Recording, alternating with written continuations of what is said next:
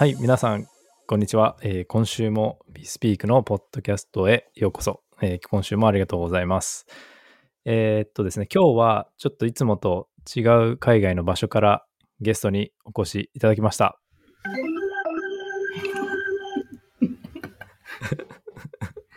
はい。え、はい、ここで入ったらいいですね。シャドウィー、あ、すみません。シャドウィースーパーゲスト、コンソメです。よろしくお願いします。よろしくお願いします。はい。変な音が。はい。そうですね。ちょっとこれは今、あの、初めて使ってみました。あの、機能があったんで。はい。すっごいチープな、絶対無料の音みたいな。クオリティでしたけど。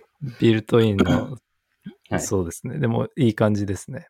え、で、結局何でしたっけ？シャドウイーゲストでしたっけ？でも持ってかれるんですよ、音に。シャドウィースーパーゲスト、コンソメです。おーそれは、はいなんか、どういう、ちょっと見てない、見てないんですけど、どういうはい。意味があるんでしょうか？意味で言うと、シャドウィースーパーコーダーっていう、なんだろう、ミーム？なんだろう、スラングなのかわかんないですけど、クリプトの中でよく使われる言葉がありまして、はいはい。シャドウィースーパーコーダーっていう、それです。あ、それそれがうどういう意味かっていうと、なんか、なんていうんですかね、身元不明のなんかハッカーみたいな、がクリプトを動かしてるよねっていう意、味です。はい。ソラ、ソラナであったやつですよね。違いあ、まそうなんですか。あそれは存じ上げてなかったです。ああ、なんかソラナで一時期、ソラナ全体の TBL の70%ぐらいが、なんかある二人の兄弟のエンジニアで、によって作られたっていう、なんかありました、シャドウィースーパーコーダはい。ー。えがいろんな DeFi プロダクトいっぱいって作って、ほとんど大元は全部その二人の、ーなるほど、なるほど。仕業とは言わないけど、はい。プロダクトだったっていうなるほど。記事がありましたけど。そういうなんかだ誰かわかんない、その、ハッカーみたいな人をシャドウィースーパーコーダーとうん。呼べばいいですね。っていうことですね。え、それって誰かからの応募ですか？そういえば。あ、ダムさんっていう名前のペンネームの方ですね。はい。と、僕、それもうなんか見れなくなっちゃって、そのシートがエラーで。はい。あ、大丈夫です。でも、ダムさんなんか毎回応募してくれてるんで、多分、過去に読み上げてると思います。なるほど。はい。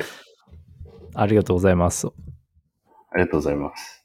ツイッターのアカウントとかありましたか？0x ワワって書いてあります。ワワ。わかんないありがとうございます。はい。じゃあ、今週の、そうですね、せ早速今週の、えー話をしていこうと思うんですけど、コンソメさんなんかいつもと違うところにいらっしゃいますね。はい。今日、マレーシアです。はい。マレーシアのコンソメです。はい。大丈夫です。あマレーシアにいるんですね。なんかですか？イベントとかですか、イーサークアラルンプールっていうイベントに、はい、参加しました。もう終わったんですけど、2日へー。3日間ぐらいの、はい、イベントでした。どうどうでしたか？全体的に盛り上がってましたか？最後のなんかハッカソンの発表すごい盛り上がってましたね。あの、会場にいっぱいこう、わーって人いて、で、なんか司会の人が超面白かったです。なんか、あの、黒人の人なんですけど、髪めっちゃでかいアフロ、頭5個分ぐらいのアフロ、うわーってやって、めっちゃ煽ってました。なんか司会超うまい感じで。えーえ、それって、はいえっと、イーサグローバルかなんかですか？イーサグローバルじゃないんですけど、その、あれですね。イーサグローバルホニャホニャじゃなくて、イーサクアラルンプールなんですよ。なるほど。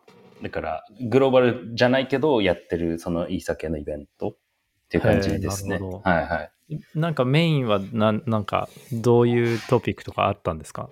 結構 GK 系多かったりしましたね。カカロットもいました。カカロットの人に、なんか、最後、あの、質問コーナーみたいなのあって、そのマレーシアの人が、えっと、なんでカカロットって言うんですか？って 聞いてて、知ってますか？なコーヒーさん。いや、えーっと、あれじゃないですか、あの、ドドラゴンボールが好きだからドラゴンボールの、あ、でも、多分、多分っていうか、ほんで、ただ、ただそれだけの理由らしいです。その、まあなんか、スタークネットのサービスでなんかアニメ系の名前多いって言ってて、で、それでうんカカロットにしたって言ってまし確かにた。で、多い、多いですよね。その時登壇した人は全然好きじゃないけどって。僕はドラゴンボール全然好きじゃないんだけど。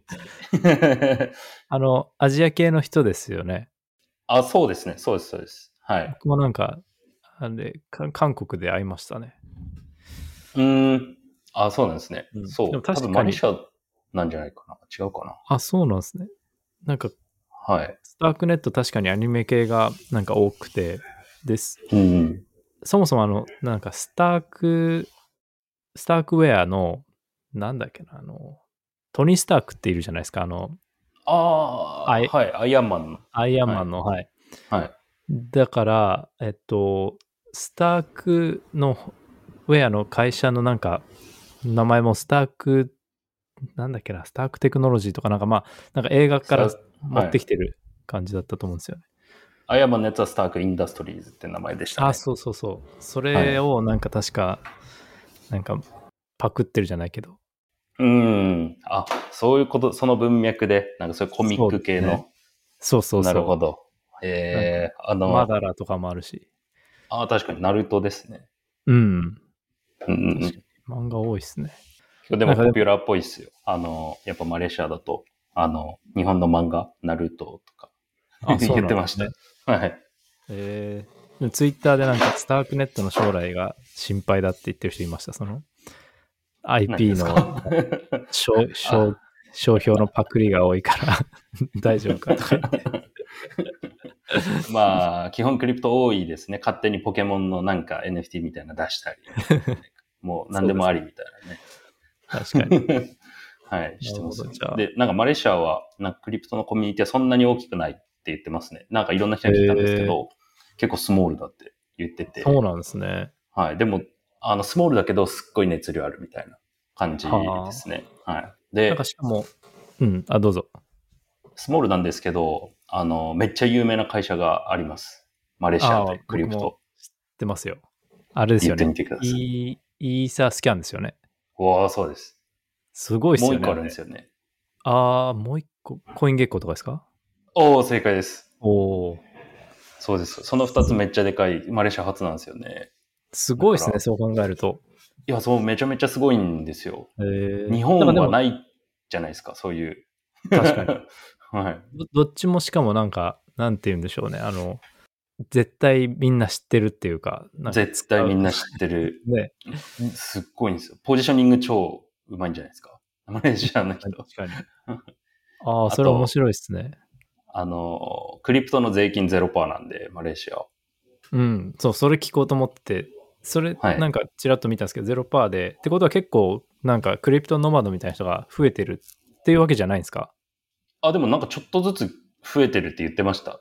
あの、うん。で、みんな、あの、日本のクリプトの税制も知ってました。日本のクリプトの税制今変わってるよね、みたいなことを僕に言ってきて、えなんでそんなこと知ってんの？と思って 聞いてました。えーそれ現地の人がってことですよね？現現地の人が言ってて。でもクリプト税制チェンジングだしてるよね、みたいなこと言ってきて。しかも、なんかその後、あ、あはいどうぞ。なんか、あなた日本人だよね、みたいな。すぐバレます。なんか、なんで分かったの？って聞いたら、なんか日本語のアクセント入ってるから分かったよ、みたいな。ちょっと悲しくかったですけどね。その、日本のアクセント、なるべくない、抑えようと思って、こう、英語勉強してたのに、それでバレるってちょっと悲しかったそうです。なんですね。結構はい、鋭いんですね。マレーシアの人。ね。コンソメさんはじゃあ、マレーシアに行く可能性はないんですか？移住。あ、移住ってことですか、はいい、やー、でもいえ、ドバイよりはいいいいです、確実に。あ本当ですか？ユニクロがあるんで、へえ。ドバイはないんですね、意外と。ドバイないんですよ、ユニクロが。暑い国だったらね、エアリズム出した方が絶対いいのに、ないんですよ。マレーシア、でもコイン月光とそのイーサースキャンはあるけど、他は特になんか聞かないですよね、逆に。そうですね、その二つがめっちゃ有名です。それ以外は、まあこれからって感じだと。なるほど。いうん。や、面白いですね。クアラルンプールですね。クアラルンプール。気候もすごくいいです。はい。へーで、この後、あれですか？凱旋帰国ってことですか？凱旋帰国、大手を振って、はい。迎えてください。肩で風切って歩くんで。楽しみですね。こんな、こんな感じになりますかね？そんな感じではないんじゃないですかね。それ使い、こんな感じですかね。誰か殴ってません？それ。だって。いや、これ今日初めて見つけて、この機能。でもこれしかないですけどね。遊んでますなね。なるほど。さはい。いや、でも、良かったです。面白い話が聞きまして、聞けて。ん。はい。いや、で、みんな、あの、親切なんで、ぜひ、親切というか、なんかフレンドリーなんで、あの、普通に旅行で行っても面白いと思います。あの、屋台のご飯とか美味しかったです。パッタイとか、なんか、おお。梨ゴレンとか、なんかいろいろあるんですけど美、味しそうですね。東南アチープジア。チープって言われてるたんですけど、その、例えば梨ゴレン一皿とか屋台で食べると、600円ぐらいですね。うんうん。そんなに、日本と同じぐらいだと思います。多分。そうですね。日本がチープなんだと思います。むしろ。そんなにだから、激安で食べれるってわけではないってことですね。激安とかじゃないです。なんか100円とか何十円とかそういうレベルではなく、え日本と同じぐらい。えでしたー、あの、ホテルとかもそうですか？ホテルは結構安いですね。うん一泊2000円とかですね。今泊まってるとこあろ。安いですね。はい。なるほど。ありがとうございます。いろんなところに行ってますね。じゃあ、はい。早速、今週の、えー話題に入っていこうと思います。はい。今週はですね、そんなにあの2個ぐらいしか話すことない予定なんですけど、1個目がですね、あのーリステーキングのエコシステムのプロジェクトが出てきたというか見つけたので、ちょっとそれをうん話したいと思ってて、はい。ちょうどこれあれなんですよ。コンソメさんとやったクリプトスタートアップアイデアの出し合いをしたときに、僕がちょっと触れたようなやつが出てきたんですね。あら、すごいですね。コーヒーさんの予測精度が。これはなんか別にはい。誰でも予測できるようなやつで、僕の案はは入ってるか入ってないか分かんないんですけど、まだ。はい。何何かっていうと、その、リクイッドステーキングってあるじゃないですか。はい。そのイーサをステークすると ST イーサをもらえて、ST イーサがなんか DeFi に使えたりとか、すぐ交換できたりとかっていうプロトコル、リドとか、ロケットプールとかあると思うんですけど、それの、まあ、リステーキング版で、うん。リオって読むんですかね、これ RIO で。はい。リオネットワークっていうのが出てきて、で、要はその ST イーサとかをリステーキングすると、リステーキング、リクイッドリステーキングトークンが、まあ、こう、代わりに受け取れるっていうプロトコルで、はいはいあの、L、RE イーサ、リステークとイーサ、だから ST イーサのリステーキング版みたいなのが、あの、出てきたんですね。で、でまあ、まだであのローンチしてないですけど、コンセプトとして。なんで、えっと、多分これ別に ST イーサじゃなくても、ステーえっと、その元のイーサをステーキングすると、裏で勝手にリステーキングされて、RE イーサが返ってきて、利回りがすごい高いように調整されて、で、スラッシュのリスクとかを軽減するように、そのプロトコルが多分自動でどのノードを選ぶかとかをあの決めてくれるんだと思います。で、そういうのが出てきて、で、これ僕の言ってたアイディアとはちょっと違くて、違うというか、僕のアイデアはさらにそこからその手数料を取って、それをなんか保険機構みたいなのを作って、うん。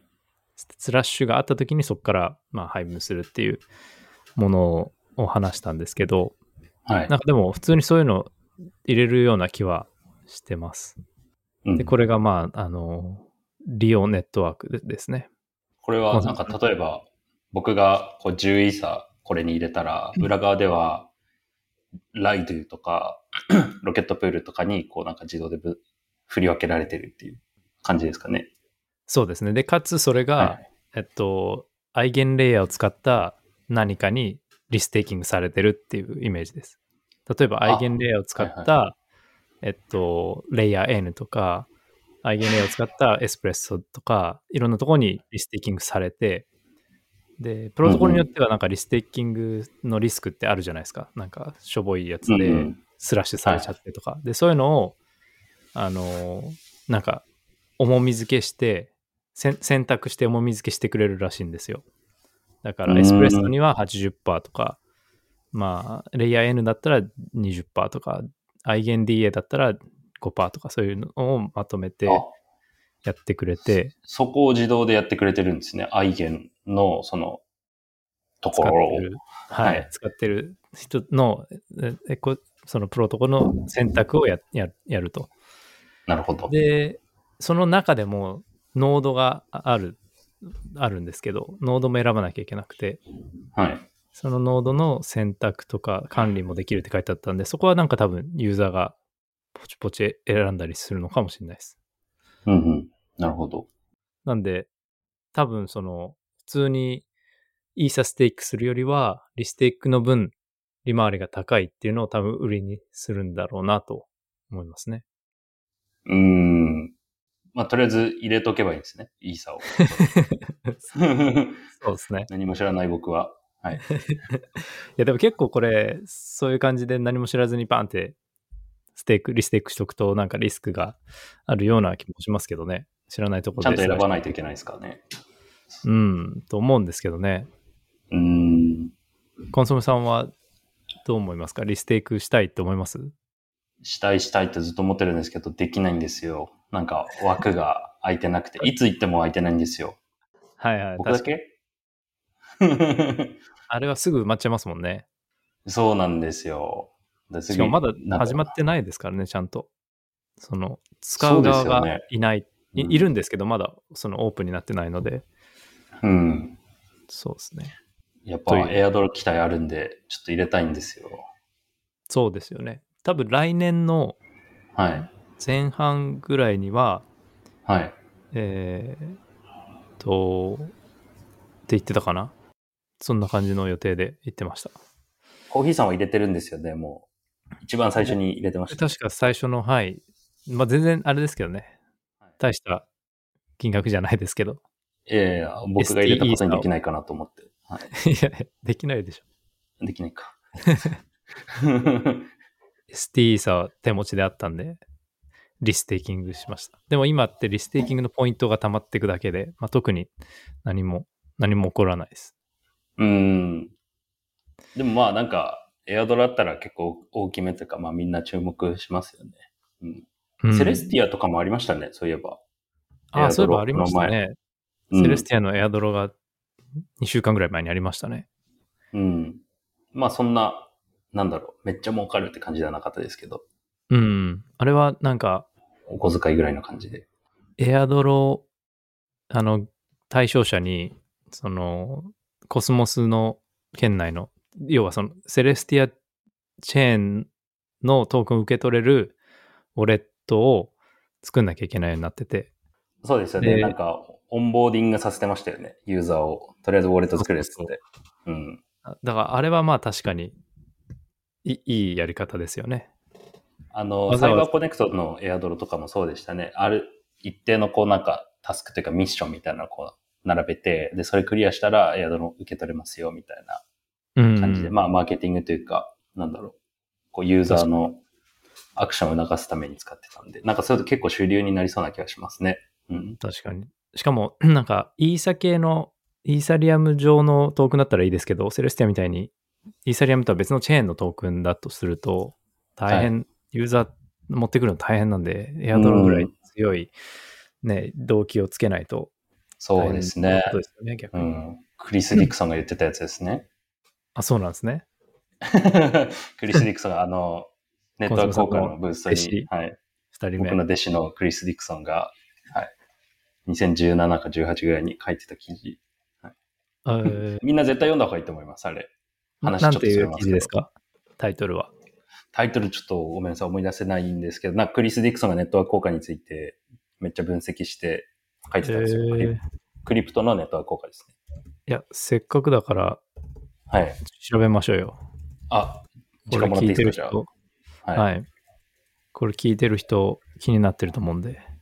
これかなトークン Web3 Playbook Using Token Incentives to Bootstrap New Networks。でもこれ短いな。あ、でもこれかもしれない。これ、あ、そう、これです。おーこのスレッドです。ちょっと読んでおきます。はい。ということですね。そうですね。ツイッタースレッド。これなんかどっかに書いててもらえれば。そうですね。ちょっとどっかに、が概要欄みたいなところに貼っておきます。結構でも、あなんか、読めはいますよね、多分。あ、そうですね。ツイッタースレッドなんで軽く読めますね。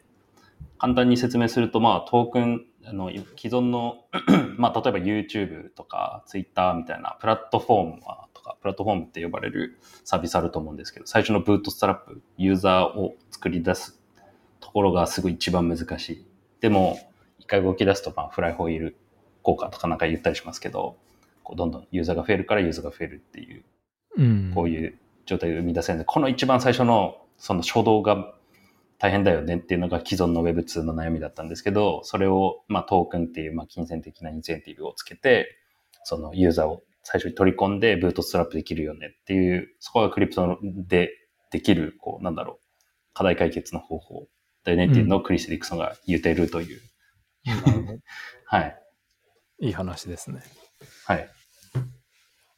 そういうことですね。そういうことです。すいません、話はそれましたが。いえいえ、わかりました。はい。ありがとうございます。じゃあ、次の話題に移りましょうか。はい。えーっとですね。あ、次の話題移って大丈夫ですか？コンソメさん。はい。大丈夫です。リステーキングについて大丈夫ですか？わかりました。はい、大丈夫です。じゃあ次はですね、あの、オンチェーンのアフィリエイトとかリファラルを、えーやるためのプロトコルの話です。お、なんか食いつきがいいですね。バレましたか？これ、えっと、フールって読むんですかね ?F-U-U-L っていうプロトコルで、あのーまあなんか、もともとステレスでやってたんですけど、プライベートベータに移行したことを発表して、一応ホームページ行くと、なんかプライベート申し込む、プライベートベータ申し込みみたいなのは確かできるようになっていて、で、A16- A16Z クリプトと DCG、デジタルクリプトグループでしたっけ？デジタルカレクリプト Currency カレンシーグループかな？はい。から、あの、プレシードを受けたことを発表して、来年シードをやるとか言ってるそうです。えーうんと、で、これ何かっていうと、簡単に言うと、その、まあ、オンチェーンのアフィリエイトができるようになるプロトコルで、はい例えば、例えばユニスワップがじゃあこれを使うとして、で、ユニスワップがなんかリンク作る、作れるんですね。で、そのリンクを。紹介リンクを作ると。で、その紹介リンクを使って、なんか誰かインフルエンサーとかが、なんかブログに貼るとするじゃないですか。うんで、そのブログからユニスワップやってスワップした、スワップしたら、その紹介したインフルエンサーに報酬が入るみたいなことを設定できると。だからまあ、うんチェーン上の何かを、イベントをトリガーにして、紹介した人に報酬を払うっていうのを、まあ、自動化する、うんコントラクトを自動化するっていうプロトコルになります。コンソメさんどう思いますかこれ？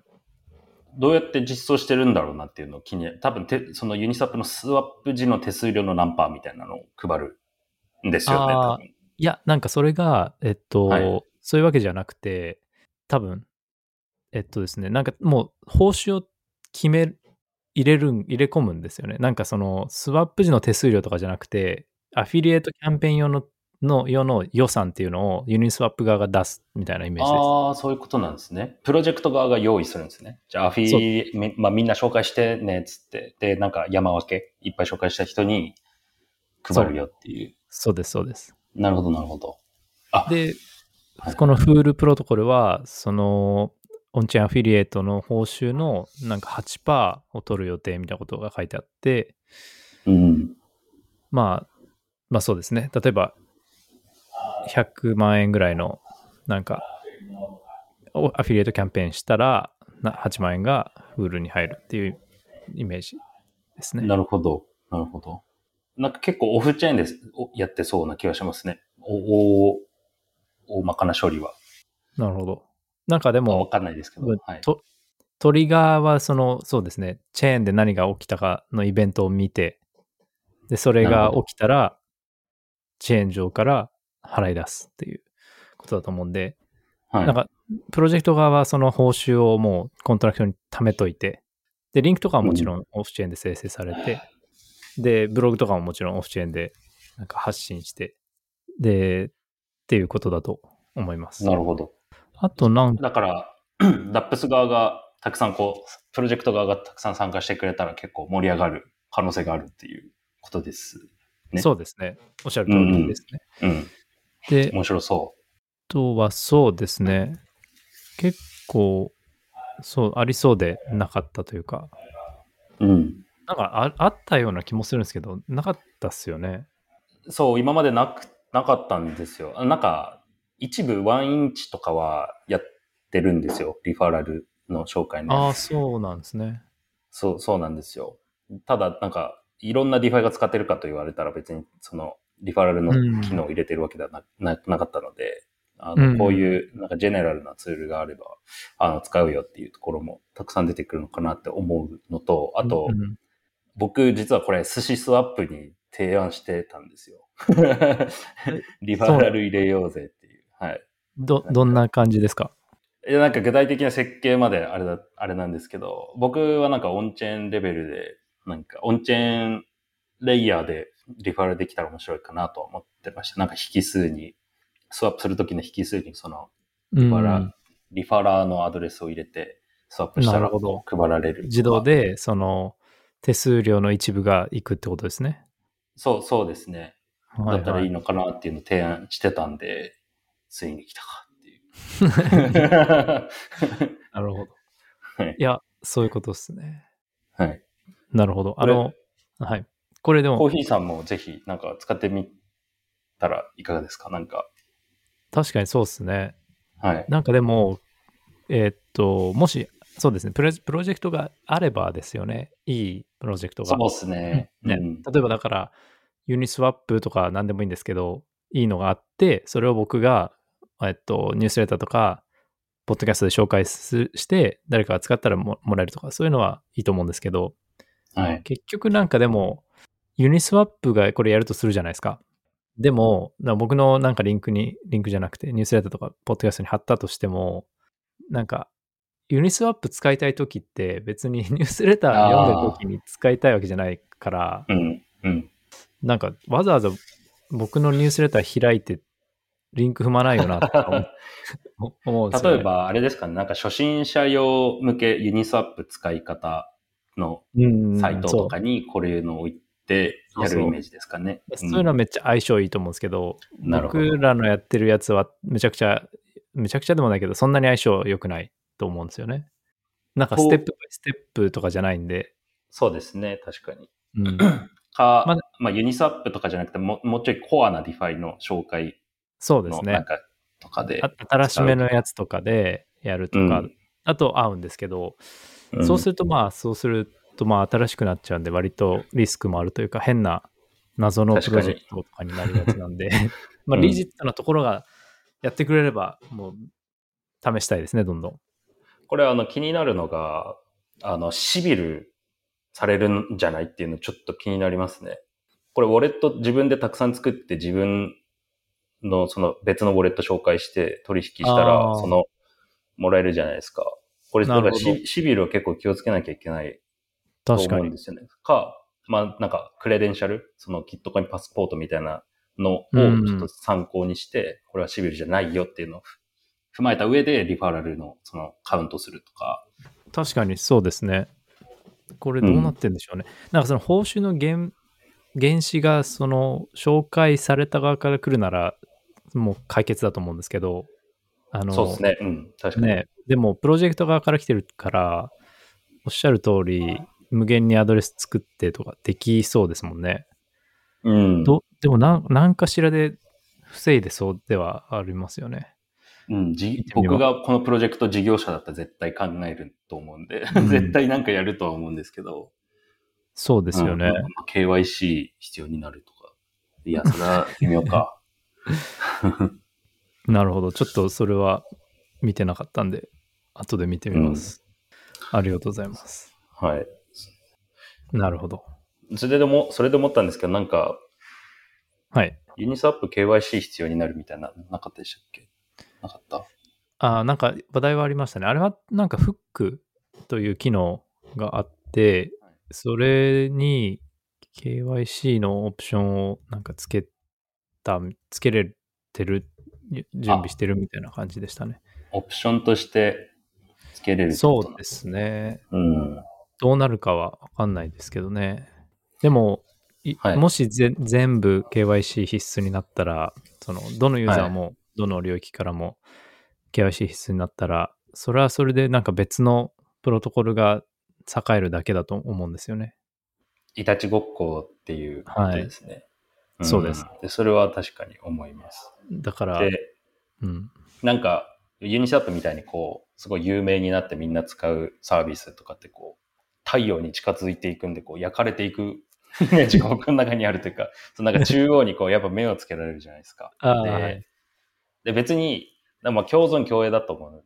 最近ちょっと思ってることあるんですけど、そういう共存共栄で、その、なんだろう。どういうことストリートカルチャーとクリプトはすごい似てるなと思うんですけど、例えばストリートで育ったラッパーがいるとするじゃないですか。で地元でいいねいいねって言われてたら、メジャーデビューするわけです。したら、はいなんかこうみ世間からすげえ注目を浴びてみたいな。で、なんか事務所の言うこと聞かなきゃいけなくなって。なんかそういう、クリプトもこうどんどん有名になっていくプロジェクトはこう中央にどんどん近づいていく、いって、うんこう怪獣させられる。で、はいはいはい。KYC するようにしろとか、こう、国から言われるようになるんじゃないかな。ユニスワップもまさに多分アメリカとかから、お前ら KYC しろよとか言われて、うん。中央に取り込まれていく。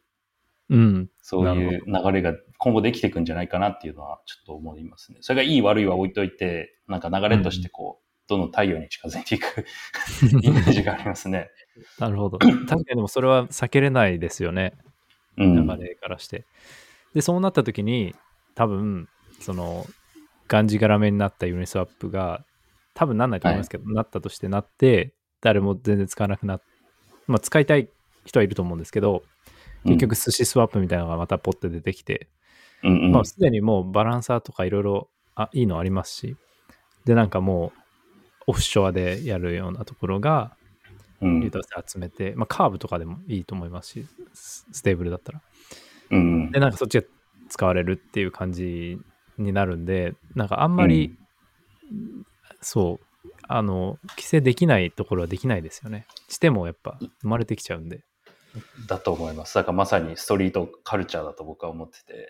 とか、なんかバンドマンとか、なんだろう、メジャーデビューする前の、こう、インディーズのバンドをみんなこう、な見たい人は別に見ればいいし、そのメジャーデビューしたバンドを聴きたい人は、あの、聞けばいいしっていう、そう、住み分けが始今まではもう本当にストリートのカルチャーしかなかったクリプトですけど、今後こう、すごい有名になってって、そういうメジャーデビューみたいな、なんか、そういう流れができていくんじゃないかなっていうのはこう思います。領域としてね、その中央に取り込まれちゃった、なサービ。スたちみたいな。